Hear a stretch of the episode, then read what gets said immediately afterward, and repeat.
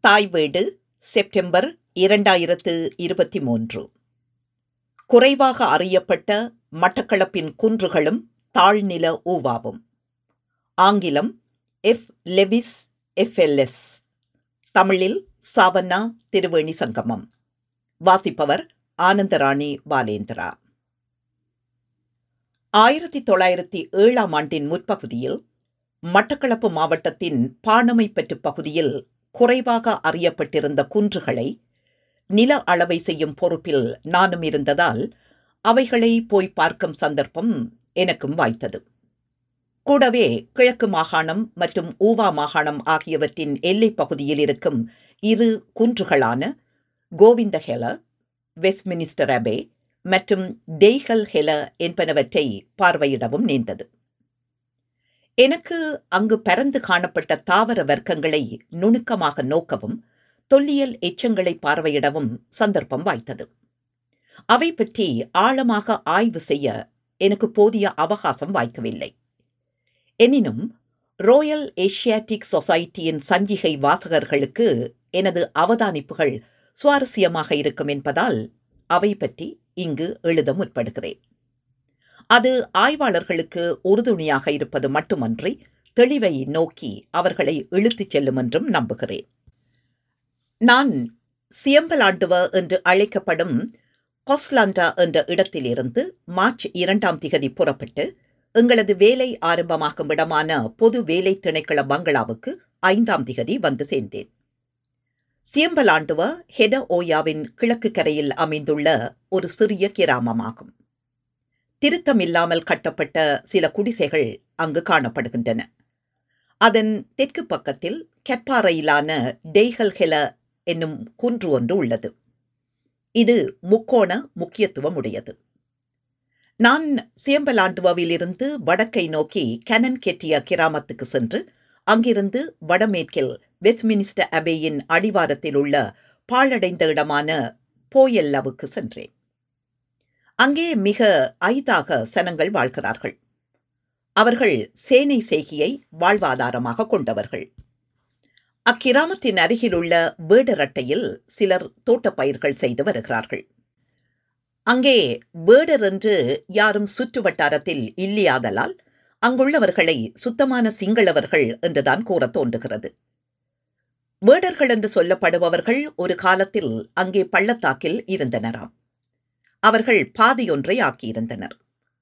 அந்நியர்கள் யாரும் இப்பாதை வழியே செல்ல நேர்ந்தால் வெற்றிலை பகழியொன்றையோ மான் அல்லது பன்றி இறைச்சியையோ அவர்களுக்கு கொடுத்தல் வேண்டுமாம். அப்படி செய்தால் மாத்திரமே அவரை அவ்வழியால் செல்ல அனுமதிப்பார்களாம். இங்கிருக்கும் எழுபத்தைந்து வயதான கோரல இங்கே ஒரு காலத்தில் தெரணியகல வேடர்கள் வசித்தனர் என்று கூறுகிறார்.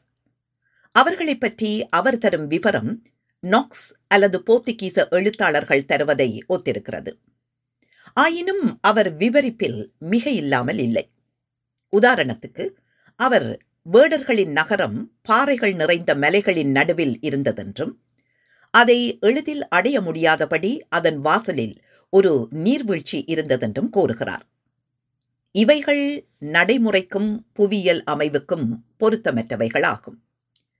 இதைப் போலவேதான் அவர் கூறும் உண்மையான வேடர்கள் சிரிக்க மாட்டார்கள் என்பதும். இவ்விவரங்கள் பல வருடங்களுக்கு முன்பு ரோயல் ஏஷியாட்டிக் சொசைட்டியில் சமர்ப்பிக்கப்பட்ட ஸ்டீவனின் கட்டுரையை ஒத்திருக்கிறது. இது பற்றி பலர் சந்தேகம் தெரிவித்திருக்கின்றனர். வேடர்களின் இருப்பு பற்றி எந்த தடயமும் இங்கே காணப்படவில்லை. கோவிந்தஹெல என்ற பெயரிலும் கூட முதற் பகுதி தமிழாகவும் கடைப்பகுதி சிங்களமாகவும் காணப்படுகிறது. கோவிந்தஹெல கோவிந்தஹெல அல்லது ஐரோப்பியர்களால் வெஸ்ட்மினிஸ்டர் அபே என்று நவீன பெயர் சூட்டி அளிக்கப்படும் பாறைப்பாங்கான குன்று கணிசமாக உயரமுடையது இதன் வடக்கு பக்கத்தில் வட்டினா ஹெல குன்றும் தெற்கு பக்கத்தில் டெய்கல் ஹெல குன்றும் உள்ளன. இந்த மூன்று குன்றுகளின் உச்சிகளும் கிட்டத்தட்ட ஐந்து மைல் வித்தியாசத்தில் ஒரே நேர்கோட்டில் அமைந்துள்ளன. இவற்றில் வட்டினஹெலவின் உச்சிதான் உயரமானது. வெஸ்ட்மினிஸ்டர் அபேயின் உயரம் கடல் மட்டத்திலிருந்து ஆயிரத்து எண்ணூற்று முப்பது அடிகளாகும். கடலுக்கும் குன்றுக்கும் இடையே இருபது மைல் தூரம் உள்ளது. மகாவம்சத்தில் விபரிக்கப்பட்டபடி இவற்றை விட வேறு முக்கியமான மலைகள் இப்பகுதியில் இல்லை. வெஸ்ட்மினிஸ்டர் அபேயின் சரிவில் பல மடிப்புகள் காணப்படுகின்றன. அவற்றில் தாவரங்களின் அடர்த்தியான வளர்ச்சி உள்ளது. அங்கே தேன் கூடுகள் அபரிமிதமாக உள்ளன. நான் அதிர்ஷ்டவசமாக தேனீக்களின் தாக்குதலுக்கு உள்ளாகவில்லை. மழை காலத்தில் நீரோடிய ஓடைகளை காண முடிந்தது. இவ்வாறான வறட்சியால் தான் ஆரம்ப காலத்தில் கோட்டையாக இருந்த இவ்விடம் கைவிடப்பட்டிருக்க வேண்டும். மட்டமான இதன் உச்சி நாலு ஏக்கர் பரப்பளவு கொண்டது. அங்குமிங்குமாக பற்றைகள் காணப்படுகின்றன. இங்கே பாறையில் வெட்டப்பட்ட சிறிய குளம் ஒன்றும் உள்ளது. அதில் பாசி படர்ந்த நீர் நிறைந்துள்ளது. இன்னொரு வெட்டப்பட்ட குளம் ஒன்றும் காணப்படுகிறது. அதற்கு ஒரு காலத்தில் கூரை மேய்ந்திருக்க வேண்டும் என்பதற்கு சான்றாக உடைந்த சிறிய கற்தூண்களும் ஓடுகளும் சிதறி காணப்படுகின்றன. இக்குளங்கள் சிறியவையாக இருந்தாலும் வேலை திறனுடன் வடிவமைக்கப்பட்டிருக்கின்றன. இவற்றில் வடமேற்கு பக்கத்தில் உள்ள குளம் சற்று பெரியது. இதன் பள்ளப்பக்கமாக நீர் வழிந்தோடாதவாறு கல் அரண் அமைக்கப்பட்டுள்ளது. இது அரைவட்டமாக காணப்படுகிறது.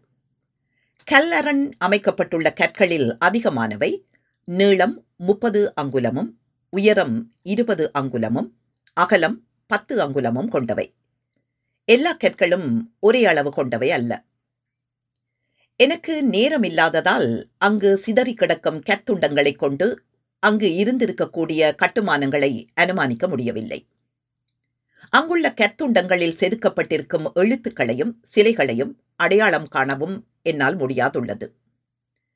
இந்த சுவாரஸ்யமான மலையில் பறவைகளின் சமிபாட்டு தொகுதியூடாக வெளியேறும் விதைகளாலும் சேற்றில் தோய்ந்த அவற்றின் கால்களில் ஒட்டி வரும் விதைகளாலும் பரவிய தாவரங்கள் நிறைந்து காணப்படுகின்றன.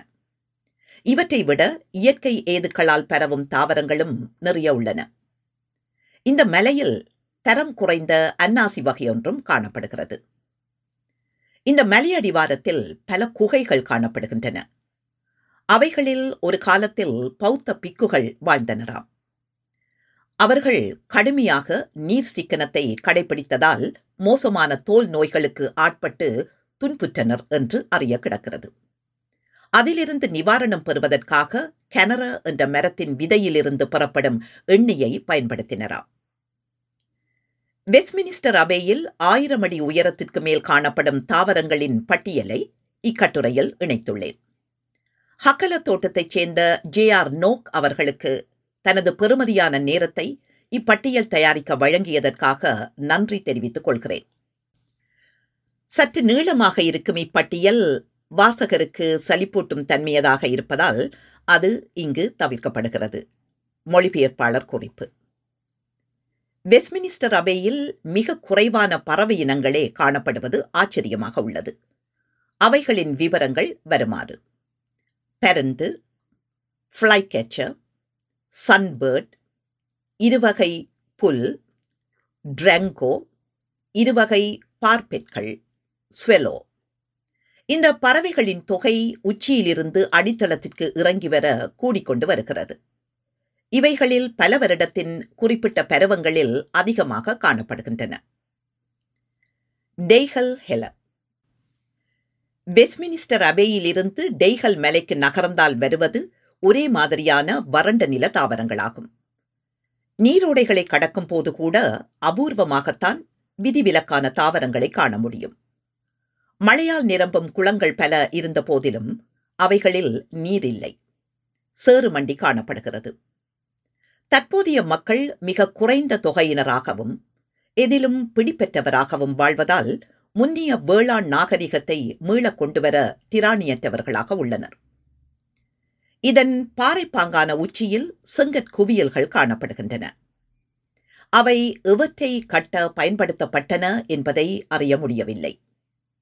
உச்சியில் கருங்கற் பாறைகள் பலகை வடிவில் கவிந்து குகைகள் போன்ற அமைப்பை உருவாக்கியுள்ளன. இதன் எதிரிலும் கீழேயும் எண்ணெய் வித்துக்கள் கொண்ட குணா மரங்கள் காணப்படுகின்றன. இவைகளின் பட்டைகள் பல அங்குல கனத்தில் இருக்கின்றன. ஈரவலியத்தில் உள்ள மூங்கில் வகை ஒன்றும் இங்குள்ள பள்ளத்தாக்கில் காணப்படுகிறது. இந்த மலையின் உச்சி தொடர்ச்சியாக வறண்ட காற்றுக்கும் வறட்சிக்கும் ஆட்படுவதால் இங்குள்ள தாவரங்கள் இயற்கையாக குட்டையாக உள்ளன. இங்கு விழுந்து கிடக்கும் கல் இடுக்குகளில் கரடிகள் வாழ்கின்றன. இங்கே வேடர்கள் வாழ்ந்தனர் என்று சொல்ல கேட்டுள்ளேன்.